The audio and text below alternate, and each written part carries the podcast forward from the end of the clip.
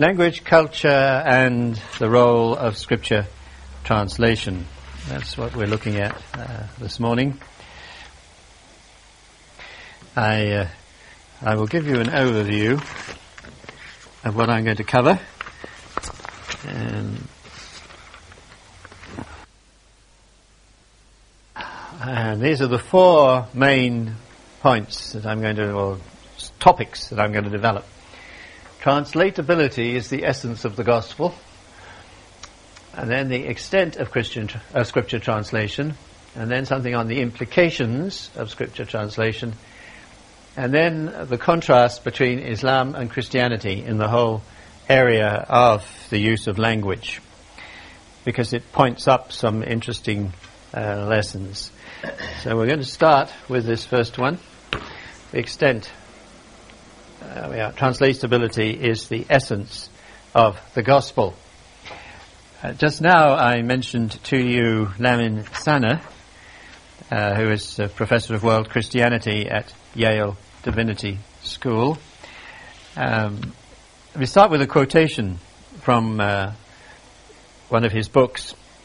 I, he writes, I treat Christianity as a vernacular translation movement. Scripture translation is the vintage mark of Christianity. Now, what he's arguing in uh, his writings, both in in this book, which is a full-length monograph, three or four hundred pages, and in many articles, he's he's quite a prolific writer. He's arguing not just that translating the scriptures is an effective means of conveying the message. It's not just that it is necessary for communication. Now, that follows from what we were looking at this morning. How can people understand the, the gospel uh, unless it is put into a form which they are able to grasp? But the message of the gospel, he's arguing, much more significantly, translation is the essence of the gospel itself. Not a convenience, but a necessity. Christians translate not because they see translation as a communication strategy, but because translation is inherent in the nature of the Christian gospel itself. Now that may sound a little bit, uh, uh, you know, semantics or something, but there is, he has a point. What he's saying is, obviously, we want to be able to communicate, and we saw communication between two cultures has to be taken serious. You need to study, uh, so as to be able to communicate effectively, to understand the culture, and to put the message into terms that will be understood in that culture. So, Bible translation is doing that. It's taking the Hebrew and the Greek and saying, okay, let's put it in a form that the receptor culture can understand, in a language which will reflect faithfully the original meaning of that scripture, but now expressed in a way which conveys that meaning as accurately as possible. So we do it for communication. We do want, we do have a message. There's, there's, is, the good news is a message. Okay? The scriptures are the revelation of God. They're not just a book. They are more than that. They are God's intervention into the world, the record of God's mighty acts. And uh, we want to have that put into a powerful form, clear form, yes, clear, but also dynamic, speaking as the original scriptures spoke. But he's saying more than that. Actually, though there is a communication strategy which we're following in translation, it is actually inherent to the gospel. The nature of the gospel is translation. That from the beginning, this is part of what the gospel in, involves. The gospel is the good news of Jesus Christ. Central to that fact, central to that good news, is the fact that God, in the person of Jesus Christ, came as a man. He entered this world and participated fully in a specific culture. That is translation. That's taking from another supraculture world, the Godhead, and confining himself. Because going into any culture, it, eh, there are certain restrictions. There are certain added things and certain things lost. And it's the nature of language. Some, some languages can portray beautifully distinctions which are much more hard to convey in another language. All right, God subjected himself. This is part of the gospel message that God, the Almighty God, the inscrutable God, the omnipotent God, the unknowable God, actually translated himself into human flesh. He translated the unknowable into the immanent, eminent in the sense of present, speaking our languages. In the case of the Hebrew, and in, of course, other languages we use as recorded in the scriptures. No one language. And the incarnation declares that the divine can be expressed in human terms, in a human culture, and use a human language. Perfectly adequate. In spite of all its limitations, God is saying in the gospel, it's possible to communicate all the fullness of the Godhead through human culture and language. You see, and it's not just that it can be done, but it must be done. The only way in which redemption was possible was through such an act of translatability, of transposition, how we want to use it. That's how he's using this. This is his thesis throughout, that it's inherent in the nature of the gospel that it's got to be re-expressed culture by culture, language by language. And scripture translation is a necessary part of that process. You see the difference? Yes, we translate the scriptures so that people can understand the scriptures. And that's where the primary focus is. When we set up a translation committee, we talk about how we're going to translate, uh, difference between formal equivalence and dynamic equivalence and all the rest of it. Because we want to make sure this message can be understood. We're all the time balancing two things. We want to be faithful to that original revelation of God, given in human form again, in human language, subject to the limitations of Hebrew or Greek, but we want to express that getting the heart of that into this other language, which will have different categories. You know, when we worked in uh, in the uh, language experience we had, it's, it's fascinating. You know, language work is, even if I'm not really a natural linguist, let me confess that right away. It, it's amazing how God leads in our lives. I found at school, I found languages very boring. It was during the war years, and I think all the good teachers must have gone off to fight the war, and only the only the old ones or something were left. And you know, I mean, to get into Oxford University in those days, you had to do Latin. I mean, that was one of the prerequisites. I'm sure you've been much more enlightened in Denmark for years, uh, until recently, and it isn't so now, by the way, in Oxford. But Oxford, you know, one of the one of the qualifications is you had to pass an exam in, in Latin. And so, you know, I would homo, amassa, mata, mamas, amasa, and so on. you know, all that good stuff. Ah, terribly boring. My wife's quite the common. She just loves languages and loves Latin. You know, however she can do that, I've never been able to fathom. But, so what did I do it? Well, while the Latin lesson was on, my friend and I were keen chess players. So, you know, you have these little chess sets. You can just do dinky little things you can just put on the, not really. Uh, so we sat at the back of the class and played chess while the Latin master was droning on. I say this, and yet I was fascinated with language when I came to this uh, linguistic school, of course, SIL, uh, I found it fascinating because languages are, are, living. They have so many ways of expressing truth. And we, came, we went to this language amongst the Hebero people. And, you know, they could do things that takes a whole sentence for us to do. They, they had a very interesting system. I'm, I'm really transgressing a wee bit. You like these anecdotes. You, don't, you won't, you'll forgive me, won't you? Um, you took a stem, like, uh, piho, um, and you add in all sorts of bits at the end, affixes we call them. And uh, if you use the affix kun, K-U-N, uh, we noticed it was different if you use another affix, ker. Do we have any chalk? Yes. So you'd have the stem, and then you'd add kun, and then some more, or ker. And we, it took us forever to think, why, why do they say kun in one place and ker in the other place? And uh, let's take a simple stem. Let's take lit. That's the stem to see. Lit, this is the glottal stop, this what looks like a question mark. So lit kun li, or ni, that's the I suffix, means he saw. And lit kul li, again the suffix, means he saw. So say, why do you say one and not the other? Well, you find out by getting them to tell you stories. You, you find that in one context they use one, and the other context they use other. Because if you ask them, why do you use that, they can't tell you. They won't know. They've always cited. It's obvious. What are you asking for?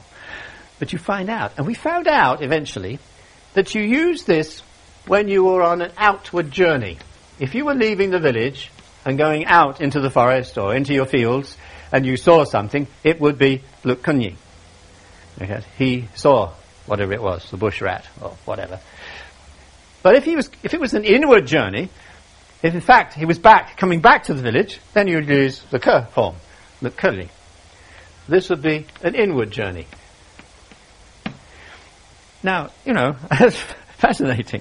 Mind you, it's quite a challenge for translation because you have to decide, you know, every time you use the, the past form, is it on an outward journey or an inward journey? Because you cannot say he saw without, in this context, you can say you can say it in other contexts where there's no motion. But if there's any sort of any sort of journey, you've got to use one of these. You can't just say literally, He saw. You can say that in other contexts. It's interesting. Uh, in English, you have a whole sentence to explain this is when he was going to his fields or whatever. Now, all I'm doing, and I, I, I, since I've got on this, I'll finish it off, and then I won't get won't be tempted to come back. There are lots of these affixes you can substitute here, something like 50 of them, and you have different permutations that are possible. So that actually any one verb stem could be modified in these ways with these affixes to more than one million forms. That's the potential of it. And of course, you know, you can't, you can't learn Hebero like a mo, a mass, a mat, a mamas, a mads, a mat. You'd be sitting there forever if you tried doing that, substituting all these members of the paradigm.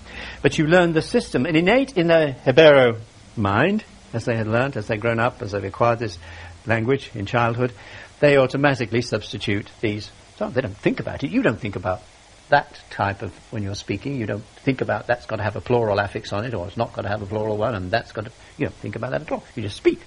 Same with them. Now, the point I was illustrating is that language is infinitely varied. I don't know any other system. I, as a matter of fact, this Hebero language, we haven't been able to find any other American Indian language to which it's closely related. Now, there may be some which yet remain to be described, uh, but so far we haven't. And within any language, Danish, as you know, related to Norwegian, related to you know, the whole uh, Scandinavian cluster, you can see parallels and differences. And so on, you can see certain patterns emerging in uh, a group of related languages. But nonetheless, all languages have different ways of expressing truth. A more interesting one was the difference between exclusive and inclusive. And in the Hebero language, uh, you always had to distinguish between whenever you used we, for example, or you, plural, you had to distinguish this. If I say to you, we've just had an excellent coffee break, I'm including you. Maybe not all of you did, but I'm assuming for a moment most of you did. We had an excellent coffee break, okay? But if I say to you, my wife and I, we had a smooth journey from Middelfart up to here, is that including you?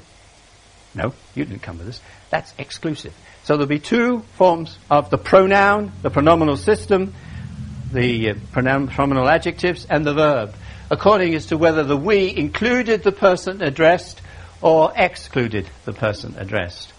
So when you're translating the scripture, whenever we occurs, you have to decide uh, whether you're going to use the inclusive or the exclusive. Now, you're not being formal, are you? Why don't you translate the Bible? Doesn't say we excluding you or we including you. When John, for example, I use this John passage because it gives a nice, nice contrast in the beginning of John's gospel, uh, John's letter, 1 John. You tell me which you would use. We're going to get some interaction in this class yet. You tell me which you would use. Verse 2 of 1 John 1. The life appeared. We have seen it and testify it to testify to it, and we proclaim to you the eternal life which was with the Father and has appeared to us. Okay, who's speaking? Who's writing? John. Who's he writing to? The disciples, or the readers, the Christians uh, of this particular part, wherever his letter went. Would he use the inclusive or the exclusive in that verse? You've got to use one. You can't say it. We have seen it. The people he wrote to had not seen it. He's saying, We we apostles saw it in that context, if you read the whole passage.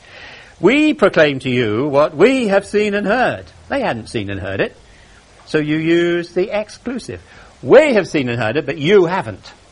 That's why we're proclaiming it to you. Do, you. do you see the choice you're going to have to make? Then you go on, however uh, so that you also may have fellowship with us. And our fellowship is with the Father and with his Son, Jesus Christ. We write this to make your joy complete. This is the message we have heard from him and declare to you. God is light. In him there's no darkness at all. If we claim to have fellowship with him, yet walk in the darkness, we lie and do not live by the truth. What do you use them there? Inclusive. You switch. You go, you switch back and forth in this chapter. You have to ask yourself, what was the context? What was, it including or excluding the people addressed? Very, very simple example of the way languages differ and of the fact that they portray different aspects of reality in different ways. And that's one of the beauties why uh, I find language quite fascinating. Comparing these and seeing ways in which you can convey the truth. Sometimes you feel in this particular language you may be studying that just does it right. Sometimes you feel, oh dear, it's awkward. We've got to put a whole phrase in here, whereas the original only had one word. But that is the nature of language. Now, what the, the, the argument that Sanneh is saying is that that whole process is not just a communication strategy, it is inherent in the very nature of the gospel itself. That God chose to reveal himself, and by using human culture and human language, translation becomes part the gospel. Uh, it's, a, it's a very interesting. Uh, uh, he goes on, for example, to illustrate this. The birth of the church in the day of, Pont, day of Pentecost was divine, another divine intervention. And as you know, on the day of Pentecost, good news was heard in every language. Uh, again, that's, that's something worth pondering. Why did God give that sign? I mean, it was a miraculous sign. Weren't, if you ever asked yourself, weren't the, wasn't the fire, the tongues of fire, uh, wasn't that enough to show that God was doing something special? The Holy Spirit, the birth of the church was taking place. Why the language ingredient? Well, uh, we can speculate on some of these questions, and here I am into speculation. I believe it was given because it was a sign that people were to hear. It wasn't necessary for communication, let me put it that way. Definitely wasn't necessary for communication. These, these pilgrims had been worshipping in the temple. They'd come for that purpose. They had managed to praise and worship God, whether they used Hebrew or Aramaic, not sure, but whatever it was, they had been worshipping God. So for the worshipping of God, it wasn't necessary. Uh, they had been able to communicate amongst themselves. And yet they heard, and this struck them very, very forcibly. You remember what they commented on was not the tongues of fire and the great wind, not so much that. It's in the record, but that's not what struck these, these uh, new believers. It was that we heard in our own language the wonderful works of God. We heard these men, these, these apostles, Peter and company, proclaiming the wonderful works of God. And this again, I think is no accident. It's a demonstration of the fact that the good news is indeed to be translated. It has to be communicated, needs to be communicated, must be communicated in a form that the speaker, the, the hearer, excuse me, can identify with. If you look at the whole process in Acts, the scattering of the church as a result of persecution, the events that led up to the crucial Council of Jerusalem, indeed the whole progress of the gospel in Acts demonstrates the same truth. While the incarnation took, took place very definitely in a specific culture with a specific language, a Jewish culture, and the Aramaic language for the most part, the good news is not restricted to that culture. And in Acts, we see the way the good news breaks out of that initial culture and language. And the, the church is set on a course that has taken the good news to every part of the world, a course that has empowered it to express itself in every language and impact every culture. See, what uh, Sanneh and others are trying to get at is the essential element that this process of translation fulfills in, uh, in the context of mission. And in spite of many ups and downs and many detours, this process has gone on right through the centuries. Of course, the very fact that the New Testament, for example, was written in Koine Greek just the ordinary street language, points the same truth. that God intends to reveal himself in uh, what is the natural cultural vehicle for the people to whom he is speaking. There's no holy language for the Christian. It's very, very different, as we shall see later on in this lecture, from the role of classical Arabic in Islam. And it, you've got this, you've got three elements here. You've got the breaking out of the church, both physically from a place, Jerusalem. It's very interesting in the providence of God. First in AD 70 and then more completely in AD 138, Jerusalem is destroyed. First the temple and then the whole of the Jewish locale is destroyed. This is no accident again. And Christianity has nothing corresponding to a Mecca and a Medina. Not at all. Very interesting in Jerusalem. The Church of the Holy Sepulchre is the Christian's rather feeble attempt to, if you like, to, to, to have such a, such a focus. And there's some value in it perhaps. But it's no way comparable to the Wailing Wall the, the, the, the, symbolic value of the Wailing Wall to the Jew, or of the Mosque of Al-Aqsa and the Dome of the Rock to the Muslim. There is no, it's not parallel. Why? Because the Christian message is not limited to one culture and one language. It is multicultural, multilingual, and must be proclaimed through all cultures and languages. So we've got no one place, no one language. Very interesting. The gospel, actually, the gospel record is not even put in the language of Jesus. He did not speak, almost for sure. Most of what he said was not in Koine Greek.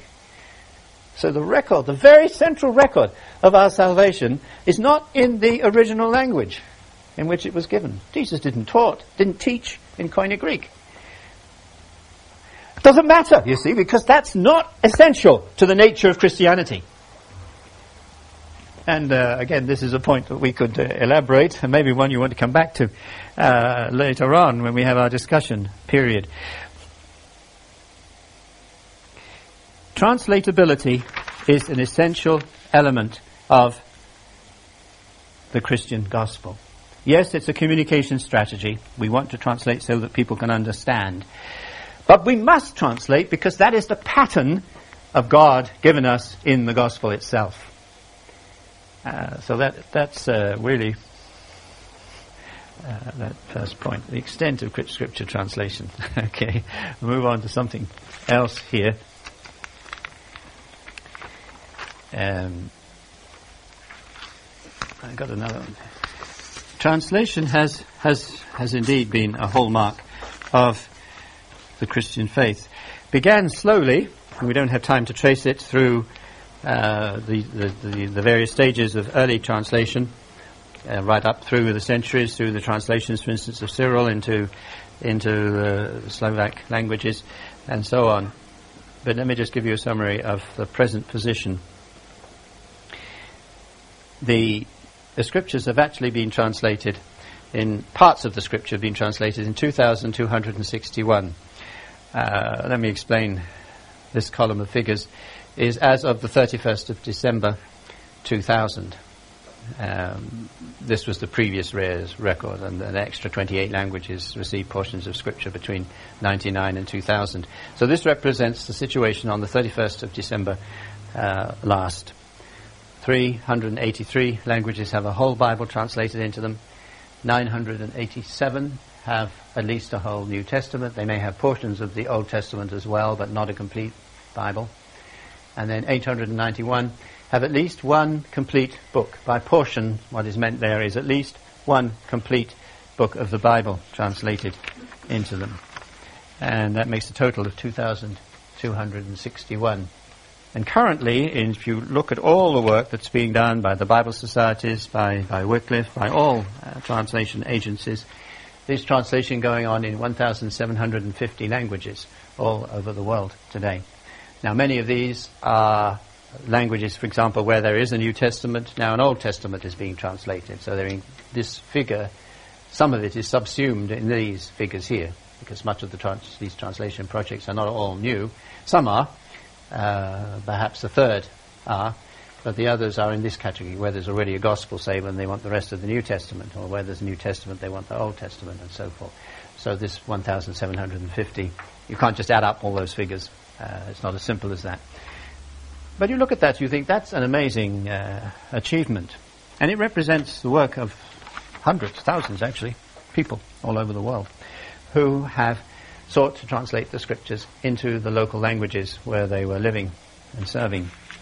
And it's a, fascinating, indeed, uh, a wonderful tribute to the spread of the gospel. It's interesting too to see the way this is particularly accelerated in the last 200 years. I don't know if you want these figures. I can leave it a bit longer, or you can get them afterwards. Um, if you try to put this in graphic form, it's not. This is schematic. It's not precise to the very last millimeter, uh, but it's schematic. In this 200-year period, the the scriptures have been translated in most of these languages. In fact, it wasn't zero in 1800. There were 66 languages where there were scriptures translated, and they were, for the most part, the European languages. After all, that's where the church was. If you think about it, very largely. It wasn't anywhere else 200 years ago. Uh, then through the 19th century, the person who gave the greatest of all, if you have to single out one person, it's a bit invidious to do this, but if you have to single out one person, the person who gave the greatest impetus to scripture translation do you know who it was? Whose the effect of whose life gave the greatest impetus? Yes, William Carey.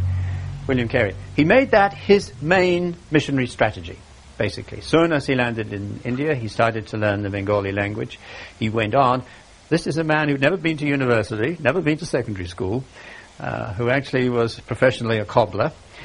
Mind you, that's a little deceiving because not many people did go to these institutions when he lived. If he'd been living today, no doubt he would have gone to university.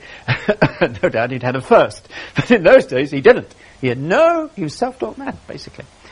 He went on, of course, to be professor of Sanskrit. He learnt the, the mother tongue of all the Bengali-related languages. He actually was involved in one way or another in 38 Bible translations in India.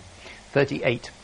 He didn't learn all those languages. He learnt the key ones, Sanskrit and Bengali, and then a lot of these were related. And what he would do, he would work with native speakers of these languages, and he would sit with them and discuss how to translate those terms in their language, and then he'd go over their work. This is the way I told you my wife goes over people's work as a translation consultant. And uh, he would do this. A short time ago, 93, was the 200th anniversary of his arriving in India. He set sail in 1792 and he arrived in 1793 because the journey took nine months. No, not, not like today when we get there in nine hours. It took him nine months. And um, he never went back.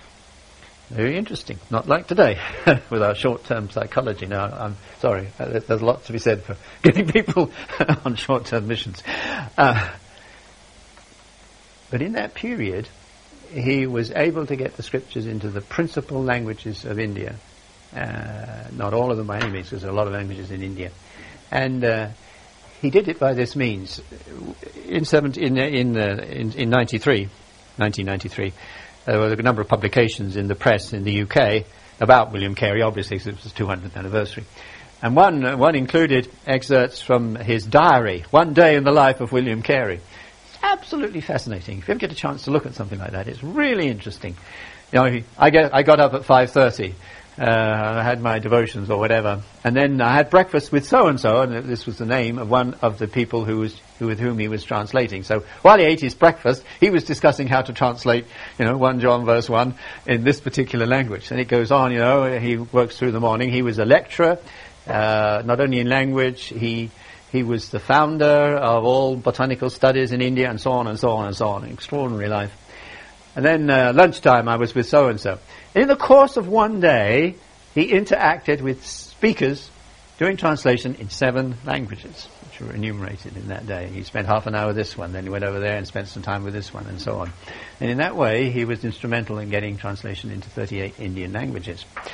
Now, that's what was happening in this period, the beginning of a major thrust in scripture translation.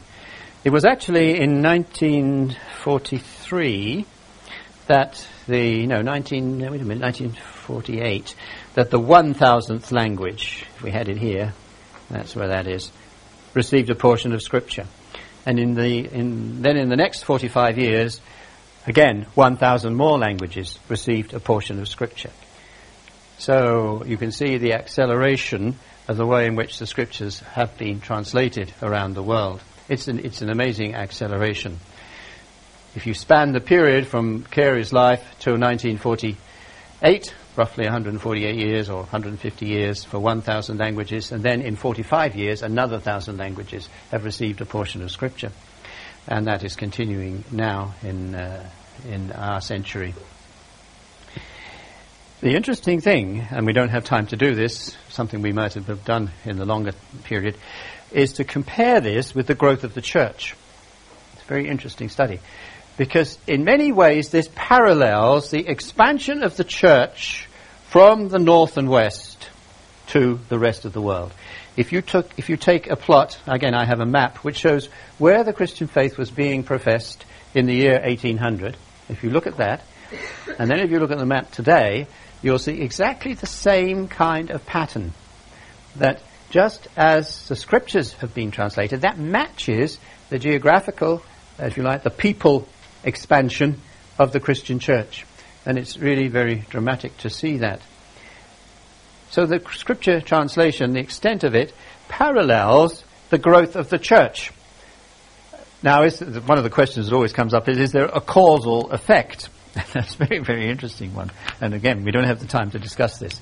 In some cases, you can see a causal effect, namely that the translation of the scriptures led to the growth of the church, but not always. There are other, it is never the sole factor, it is a factor. There are other societal reasons, uh, changes that are going on in the culture concern and so on. So it's not a simple thing. You can't say if we translate the Bible automatically there will be a church. That is not true.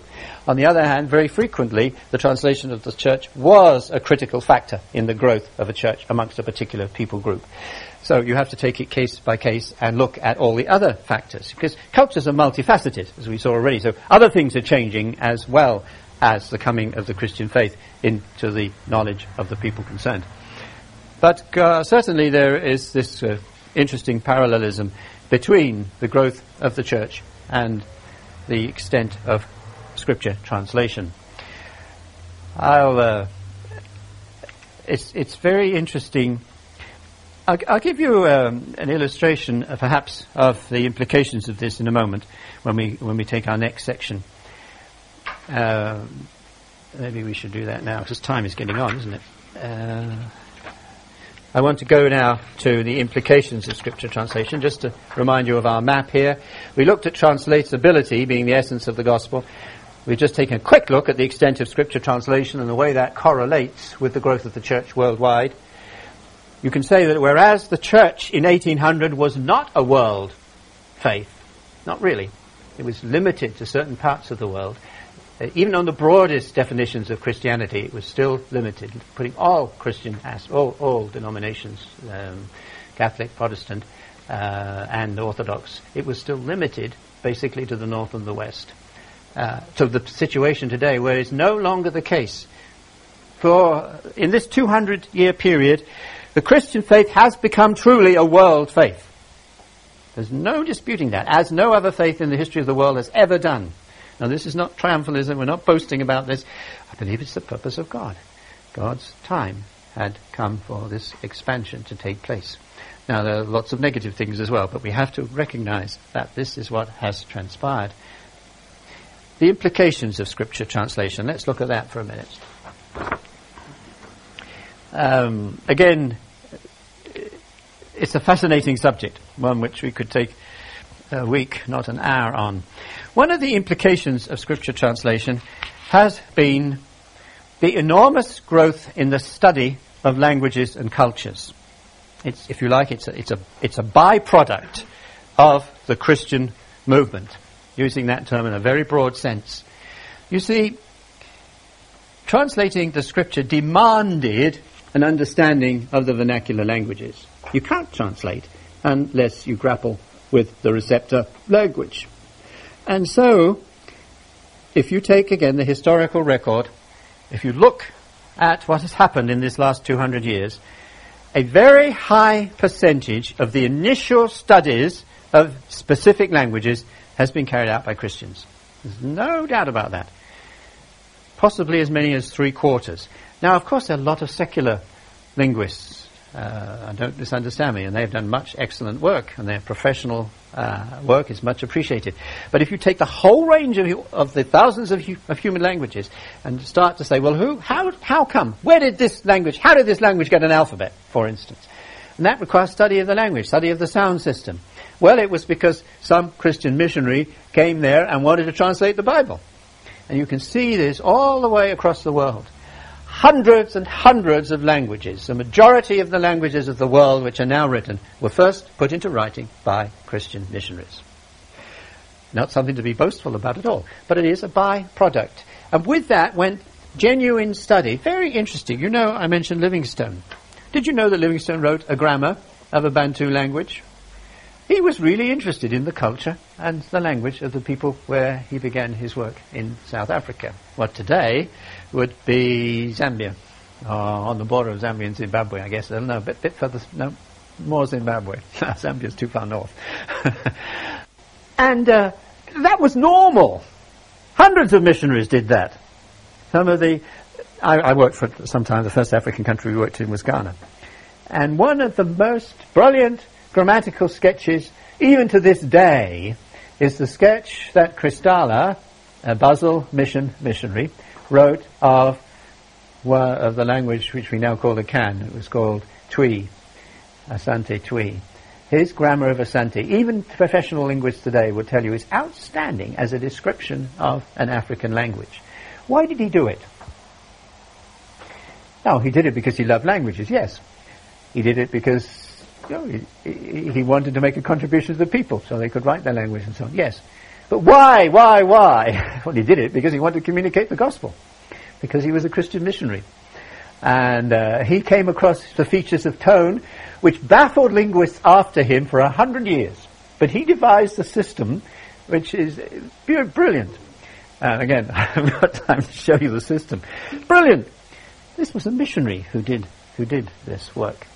And this is one of the implications of scripture translation. Now, one of the points that Sanneh makes is that in doing this, the status of these languages, and with them the language, and with them the people, was raised.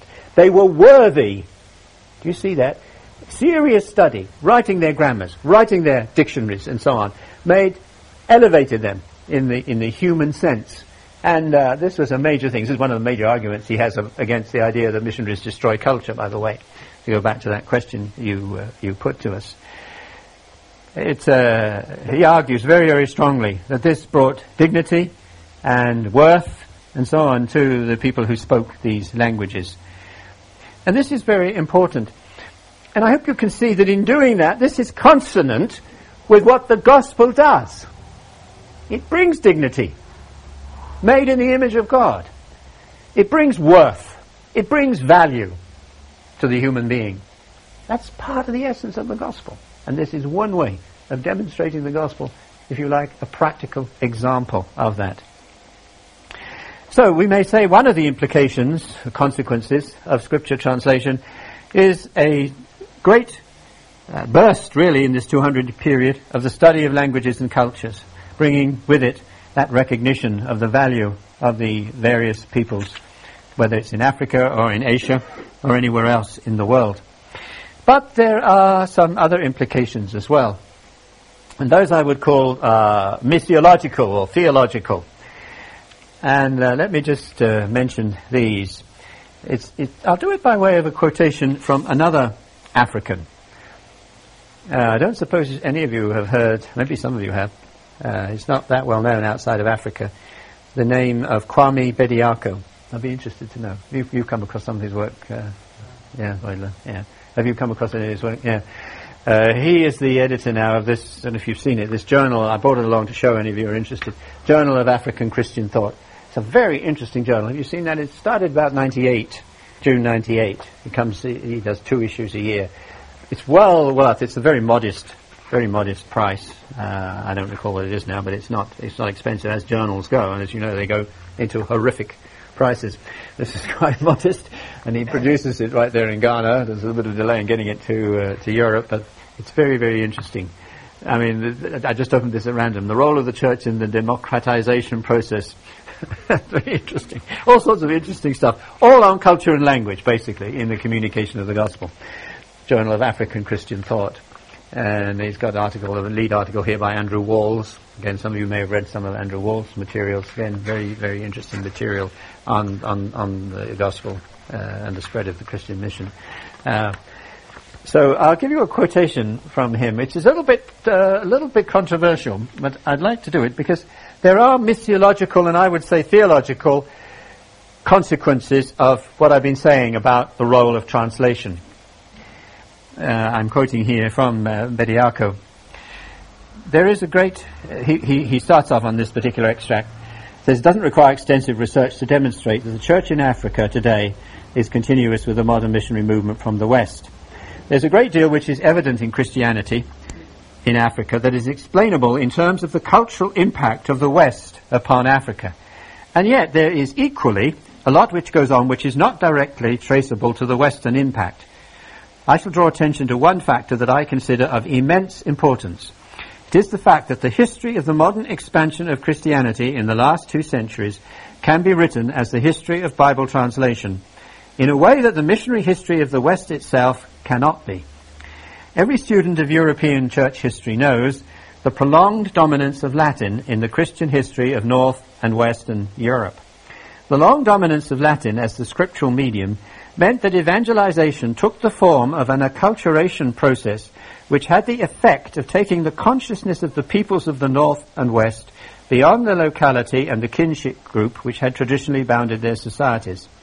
This preservation of Latin, not as a vernacular language, but as a special language for Christians, a common language for scripture, lit- liturgy, and learning, meant that as the ancient peoples of the North and West became Christian, the language of scripture functioned less as the motor for the penetration of their cultures than as the vehicle for the appropriation and expression of a new identity, which originally had not belonged to them.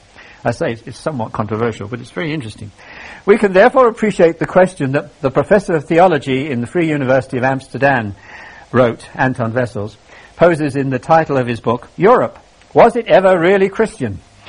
But that kind of question also helps us to appreciate the importance that the vernacular scriptures subsequently came to assume in the religious and cultural renewal movement that we call the Reformation, which in due time would bear fruit, even if somewhat belatedly, in the missionary expansion. Modern African Christian history, on the whole, has not followed the earlier European model.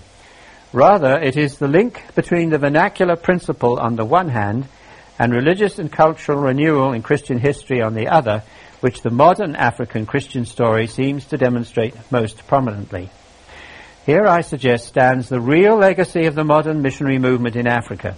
That is, the emergence of African Christianity as not Western religion at all, but rather as vernacular religion, religion as mother tongue Christianity.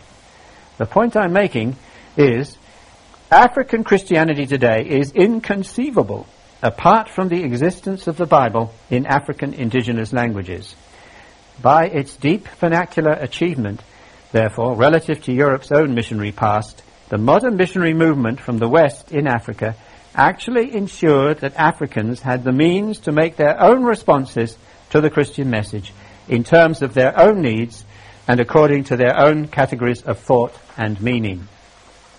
He goes on, uh, uh, by identifying vernacularization rather than westernization as the essential outcome of the translation process, Lamin Sanneh, the man I've just referred to, focuses on our attention on the potentialities and valences of receptor languages and cultures, an outcome that sets the Christian example in sharp counterpoint to the Muslim standard of the non-translatable Quran. He goes on to use a picture here. This is Kwame Bediako again. The image of the finger triggered and the bullet readily comes to mind. As long as the figure rests on the trigger, the bullet in the gun remains within one's control. The situation changes radically once the trigger is pulled. Once the gun is fired, one cannot recall the hurtling bullet, and such has been the effect of the vernacularization of Christianity in Africa. Sanneh makes the point that the importance of Bible translation and its priority in modern Christian mission was an indication that God, and here he quotes, God was not disdainful of Africans as to be incommunicable in their languages. This imbued local African cultures and languages with eternal significance and endowed African languages with a transcendent range. There's more, more of the same uh, here. Uh, oh, one last quotation. What Christianity and the translation of the scriptures has delivered is not a cultural product honed in the West for centuries, but rather the basic raw materials for reaffirming the missionary movement's unique insight into the nature of the gospel namely that the Christian faith is essentially vernacular religion, confirmed by the missionary commitment to translation, universal, not uniform, and therefore culturally translatable. Do you see what he's saying? He's saying there are these missiological implications in the translation movement, and he sees that as characteristic of the spread of the gospel in the last two centuries. He sees the two as, as uh, just two sides of the same coin. And it is saying, in effect, that these cultures are worthy. God can express himself in them. And he's saying that this then means the people concerned are not dominated by Western patterns. Now we know there's lots of examples where they were. You know, some of these old churches just look like a church transplanted, from England, uh, etc. We know all that. That's true. But the heart of the thing, however, is that the Christian faith in Africa is more indigenous, it's more vernacularized, is the term he used, uh, than was the church in the West in a corresponding stage of its development a thousand years ago. It's a very interesting comparison, where there was much more emphasis on uniformity. And as we shall see when we compare it with Islam, there are some advantages and some disadvantage, disadvantages in, uh, in this difference. So those are some of the implications and I'll go on, uh, since uh, we've got to stop fairly soon, in uh, talk a little bit about Islam and Christianity. One of the things which makes this book of Lamin Sanneh very interesting is the contrast he makes. Uh, and remember, he's professor of world religions. He has a very good inside knowledge, if you like, of Islam and of other world religions. I mean, he's um, that's his chair in uh, at Yale uh, world religions. So he's qualified to speak, and of course he's qualified in a sense more in uh, to speak for Islam than any other religion outside of the Christian faith, because uh, he was a Muslim and is well versed in uh, Islamic uh, beliefs, uh, very well versed indeed. But he makes a very strong, a very interesting comparison, a very objective one, by the way. It's not a, it's not a diatribe. It's not, in any sense, it's a very objective comparison pointing out the strengths and weaknesses and the differences in uh, Islam and Christianity. Uh, but he does make this very, very plain that essentially, the essential, he, he says, the one essential difference between the two is that Islam gives an exclusive role to the classical Arabic Quran. That everything hinges round that once delivered, uh, as Muslims believe, through the intervention of God, by, uh, by miracle to Muhammad. And that is untranslatable. And all through the centuries, that has been the cardinal center of the Islamic faith. When there is a reform, and he traces some of these reforms, it's, it's very interesting. If you're interested in, in the progress of Islam at all, he's got some very interesting insights. The reformers of Islam, and there were many such, as there have been reformers in the, in the history of the, of the Christian church. The reformers of Islam their message always was we must get back to the pure Arabic Quran. You've indigenized too much, you've gone off the rails. You must return to what? To the Quran as originally revealed by God to Muhammad. Now you may say that's isn't that similar to what Christians do with the Bible? His answer is no, it isn't at all similar. Because in the Muslim faith, it has to be seen and cannot be changed from the Arabic, classical Arabic, which nobody today speaks, hasn't done for centuries, which means absolutely nothing to the majority of Muslim converts. Now, he sees that as an essential element in contrast to the Christian element, which, the Christian gospel, which delights in re-expressing itself. Reform is not go back to the authorized version. Now, for some people it may be, but that's not really the heart of Christian Reformation the Reformation was not back to the Hebrew and Greek, except by way of translation. It was, let's get the scriptures into the vernacular language. And you can take all the other, he takes various examples of Christian reform movements. And they do not say, let's go back to the Hebrew. Do you see the difference? They don't say, let's go back to the original revelation. They say, how can we take the original revelation and make it relevant to the life we now live? How can we express it in our language? How can we apply it in our culture? Yes, our cultures are under God's judgment. We've sinned. You know, that's what Reformation says. We've gone astray. Let us reapply the principles, but in our own culture and language. The vernacularization uh, is absolutely central, uh, to use his term. He has a wonderful quotation, and uh, let me read it to you. I, I, hope you'll enjoy it as much as I did. Uh, illustrating the way in which, for Islamic scholars, the, the, the keeping of the Arabic language is absolutely axiomatic. You must do this. And the way in which they see the Christians translating uh, the scriptures and departing from the what for them is the original Hebrew of Judaism as uh, the cause of all problems. There was the, the, most famous Arabic scholar in the 10th century was a man named Abd al-Jabbar. And uh, he wrote uh, many learned treatises, uh, particularly arguing against the Christians. He was a, an apologetic for the Islamic faith against Christianity. And uh, he, he this is, I'll, I'll, read this extract. Here is the summary of Abd al-Jabbar's main criticisms. One, that Christians abandon the rules of purification established by Moses and the prophets. Two, Christians pay no regard to the code establishing religious ritual. Three, Christians flouted the directives on worship given to them by Christ. Four, Christians suppressed the mission of Christ to revive the Mosaic Code. Four, five, Paul was the main culprit in the Christian perfidy towards Judaism. Six, the inconsistencies in, the gospel accounts the inconsistencies in the gospel accounts prove the fabricated nature of the Christian scriptures. Seven, that the conversion so-called of Constantine was insincere and an act of political expediency. 8 that the adoption by Christians of the Roman calendar proves that Christianity represented no decisive change in the Hellenic world. And finally, 9. All these faults and inadequacies in Christianity stem from the abandonment of the sacred Hebrew and from the replacement with Greek, the language of Roman paganism. And there's more in which he elaborates this, this uh, point. The if you see what he's getting at, he lists, as you can see, some things which are perfectly true. We have abandoned the Mosaic uh, rituals and so on. Uh, and there are some things in there uh, which we can say, yeah, that's, that's right.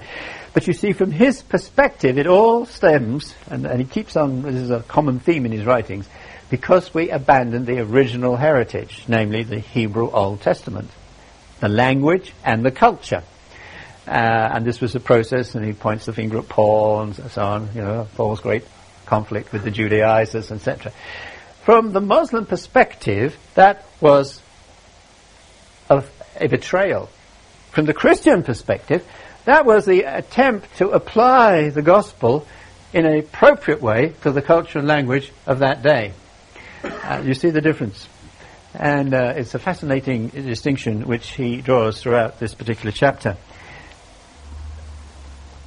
it's very interesting. Another study, if you want a, a, word study, if you're interested in that sort of thing, it's very interesting to see how the word for God has been translated in uh, all the languages of the world. You will find wherever Muslim influence predominates, the word for God is Allah. It is impossible in a Muslim context to have any other word for God. So the word God is always Allah. And this is true throughout Africa. However, where the Christian faith has uh, the major influence, you will find many other names for God, local names for God. Now, sometimes Christians under a Muslim influence have used Allah, by the way. It's, it's, not an exclusive thing. But the general pattern has not been that, except where Islam has already established a presence. And there, where God is known as Allah, Christians have followed suit. Not always. Sometimes they've rejected that. But generally, where outside of a Muslim context, Christians do not have one word for God. They do not take God, English, the main, you know, the prestige language, and find a local equivalent of it, which is what is happening with Islam. They take Allah and baptize it, so to speak, transfigurate it into the local language. Christians have not done that by and large. They have found an equivalent, sometimes it's a descriptive phrase, the great creator or, or whatever, or a, or a local term for God which already exists.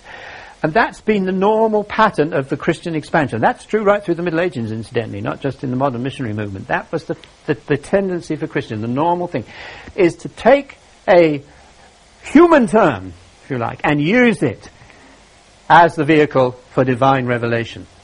And that's an essential difference between Christianity and its approach to culture and language and Islam and Islam's approach to the same, to culture and language. He points out the strengths of Islam. The great strength in their approach is the uh, processing, if you like, the proclamation of unity. It does give a sense of brotherhood because they're all using the same terms. And you know at a certain time of day, as the sun sets, they will all be reciting the Muslim creed, which must be recited in Arabic. Very interesting. There is, in the last, hmm, particularly the last 50 years, there is a movement amongst Muslim scholars to translate the Quran. But it is never for worship. It's not translated to be used in worship. It's translated for informational purposes so that people like us can understand it, or if you like, uh, you know, the local. It's, it's, it's on a very small scale. I mean, compared to Bible translations, it's nothing. Absolutely nothing. I mean, it's still only less than 100 languages where you can find a, a translation of the Quran, whereas we've seen there are 2,261 where there are portions of scripture. And that isn't an accident. It's because of their theology. But it's very interesting that even where they have translations in a local language, they are not used in worship.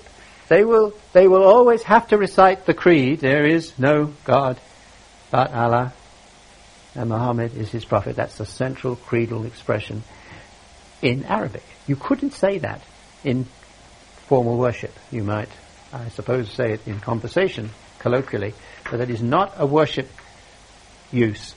You cannot use it. You've got to go back to Arabic. And the Arabic in the, in the worship of the Quran has to be read in Arabic. We've, we come across this. And of course, it's so counter to our perhaps unrecognized Christian values that it surprises us. You know, people, you, you can ask someone who's been praying their, their ritual prayers, what does it mean? And they do not know.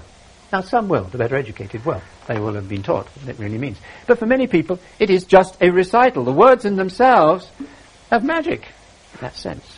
You just recite it in Arabic, and that, that's part of your worship. You see, that's very alien to the Christian message. So, uh, I've given you perhaps a taste of some of the things that you'll find in this book. I hope I whetted your appetite, and I believe it's still in print. I, I, don't have any copies to sell you, however. it's a very, very interesting study of the implications of translation and its central role in, uh, in our faith. I uh, have tried to show you the vital role of translation, the extent of it, some of the implications of it, and made a brief contrast with Islam. And uh, whereas, uh, to round off that final point, the strengths and weaknesses of Islam and Christianity contrasts very well. He has an excellent section in there pointing out that what is the strength of Islam and how that is exactly the reverse of Christianity, and what is the weakness of Christianity is the strength of Islam. I mean, one of the weaknesses of Christianity through the vernacularization is fragmentation. All sorts of splintering. Now that's inherent in the vernacular process.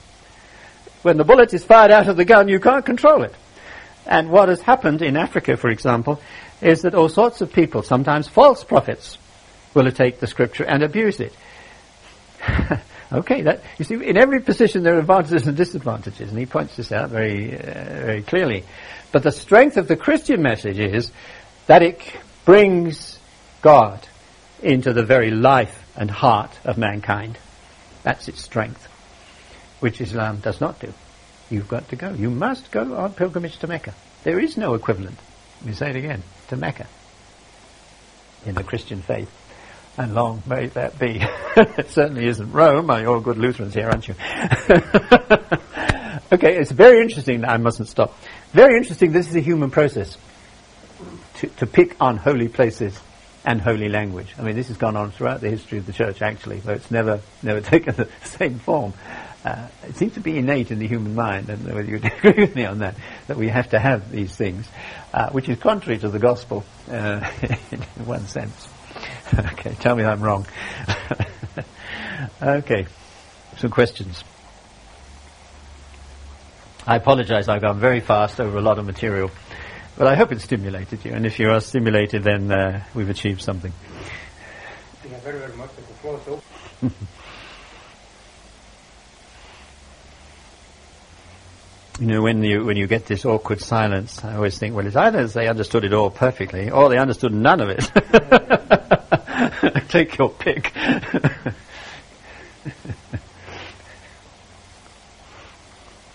Yes, we are Lutheran. Hmm. What about Luther and his uh, importance for Oh yes.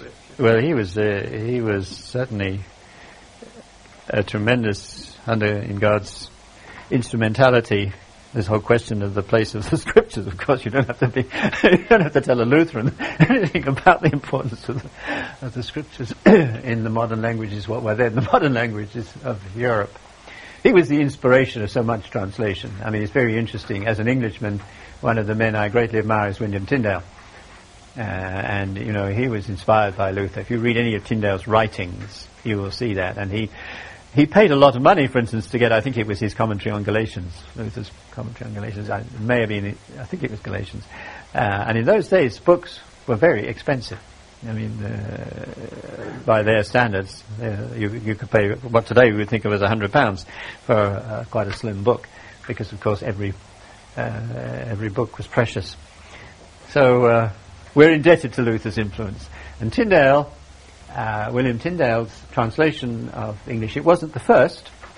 The first complete Bible was by John Wycliffe and his disciples. We, nobody knows for sure how much he did, how much his, he had a group of those who worked with him.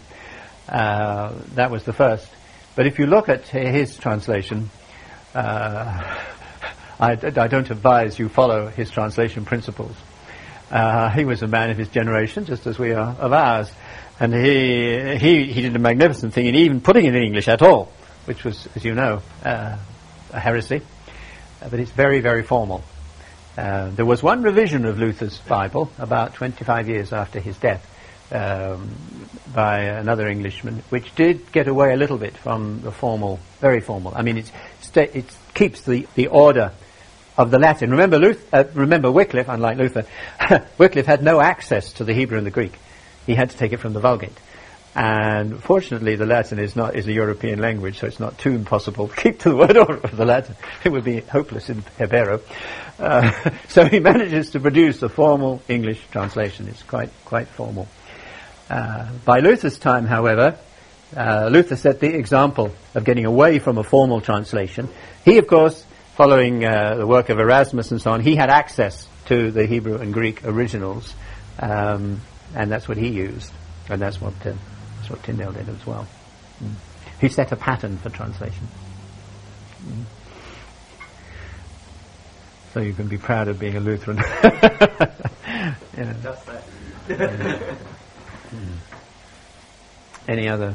You told us about Christianity. It, Yes. it has been very important that it has been translated, and it is in the gospel that it is translatable. Yes. Uh, and then you said about Islam that it is not translated, Yes. but we see that uh, very, very many people, nations, become Muslims nowadays. Yes. Why is that when Okay. the Quran is not translatable in the Yes. same sense as, as the Bible? Yeah. Uh, you should read this book. I can't uh, go into some of that. But uh, let me attempt uh, at least some comments, if not a proper answer. Um, people's, people adopt Islam for a variety of reasons. I mean, historically, that's demonstrable, just as they adopted Christianity for a variety of reasons, as, as we would be the first to agree. Um, today, uh, Islam has a very is very attractive from the strengths that he mentions, the, the whole idea of brotherhood and, and unity, bringing one one style of worship essentially uh, to people. That that many find that very attractive, um, and certainly the way Islam has spread has mostly been by by merchants, by others who have practiced their religion, and that has attracted people who have seen them, and by many times uh, a standard of life, one has to say, which is above, which is recognized as being a worthy standard of life. Um, just as it used to be true, you know, the saying used to be that um, an Englishman's word is his bond. You couldn't say that today, I'm afraid. Uh, but in the same way, Muslims have had that reputation that they, they can be trusted. Uh, those kind of qualities, I think, have been outstanding in Islam. Uh, they aren't uh, to be despised. Um, he he he particularly stresses the fact of the attraction of this uh, bringing people together. You know, the, uh, the the Muslim claims that they have no race distinctions and so on and so forth. Actually, that's disputable if you want, if you want to go into details, because they also have, uh, it seems to be innate human failure of distinctions between peoples. But they have a good record in general on that score. So those those kind of qualities. Mm. Some it you may say is political. You have to be very careful though, because you could say the same about sometimes the spread of Christianity. So you know, it's it's not a simple one answer issue. But language has not been that very important factor. No, it hasn't. No, no, no, it hasn't. It hasn't. For the un- for the for the understanding of God as the Muslim sees it, it isn't important. The understanding isn't important. God is inscrutable. As you know, God has 99 names and the hundredth only known to the camel. I mean, God is, that is uh, the essence. It's a different, the concept of God. It is not a, a, a God who reveals himself as, uh, as the Christian concept of God is. Mm. Yes. Yeah. Um, in Tanzania, Yeah. my experience is, Yeah. we see clearly that with 120 different languages, Yeah. Yeah. Yeah. the. Yeah. It's clear there's a movement, for instance, in some urban The towns, yes, yes. more reduce the Yeah. Yeah. Yeah. that more and more of these languages are probably being lost. So maybe in Yes. 10 or 20 years' time will see that many of the languages are separate. Yes. Uh, so this, and is this a common uh, thing? Yeah. Um, to some extent, I'll be dealing with that in the in the final lecture, um, but I'll make a couple of, of uh, comments in answer to your question. Um, I think that there is a tension uh, right across Africa. If you like, it's the globalization versus local identity tension. It's universal in the world in different shapes and forms, and it takes the form that you've just said. Uh, for many Africans, the future is Swahili or English or French or Portuguese, whatever. Uh, on the other hand, um, many are, it is still true that there are large communities. I mean, by uh, when you take the whole span, uh, Africa is still uh, primarily a rural uh, society. It's being changed. Urbanization is very real. Um, while, as far as languages dying out is, is concerned, we can talk some more about that after lunch. In actual proven historical fact, languages do not die out unless the people that speak them are dispersed. Now, that's not happening in Africa. The ambition of every African that I know is to go back and die in his own home, his own village. And what he does is build a nice house in his village to which he's going to retire. I mean, I was, I'm, I'm over exaggerating, but but you know what I mean. There is still the sense of belonging to to the patriarchal, or can be matriarchal, uh, homestead. So that is encounter again, tension again between these two these two uh, forces. I think it's very premature, and I'll express a bit more about it this afternoon. Some of the figures that are bandied about are absolute nonsense in historical validity. What is not, what has, what we see if we trace the last hundred years, and even allowing for acceleration, if we even if we took the last 50 years in the spread of world languages like English and, and secondary languages like Swahili, does not give any any real validity to the idea that hundreds of languages are going to die out in the next 20 years. It will take several centuries at the very least from what we see, projecting on from trends so far. I mean, the, for instance, in the 50s, these sort of claims began to be made, and a study was done that in the first 50 years, although uh, of this uh, of this last century, only well less than double figures had actually died out in Nigeria. Nigeria has more than 400 languages. It is the most linguistically complex, far more so than Tanzania, uh, country in the whole of Africa. Just as one in four or five, somewhere between the two, Africans is a Nigerian. So one in four or five languages is spoken in Nigeria, which is fascinating. it's true. 120 million people uh, in in Nigeria. Uh, it's difficult to be dogmatic on the numbers because they've never been able to, to compile a census since the since independence. Every census is, has been criticised because it's politically loaded. Uh, but there's no question there are at least 110, probably 120 million people, and that's reflected in a vast number of languages. But studies are showing that those languages are not dying out. What happens is people become multilingual. That's what's happening all across Africa. That would be my observations in Africa. In, the, in that period that was studied of 50 years, uh, where the peop- where the languages died out, and they do die out. Languages do die out. I mean, we know that. We see many dead languages from historical records.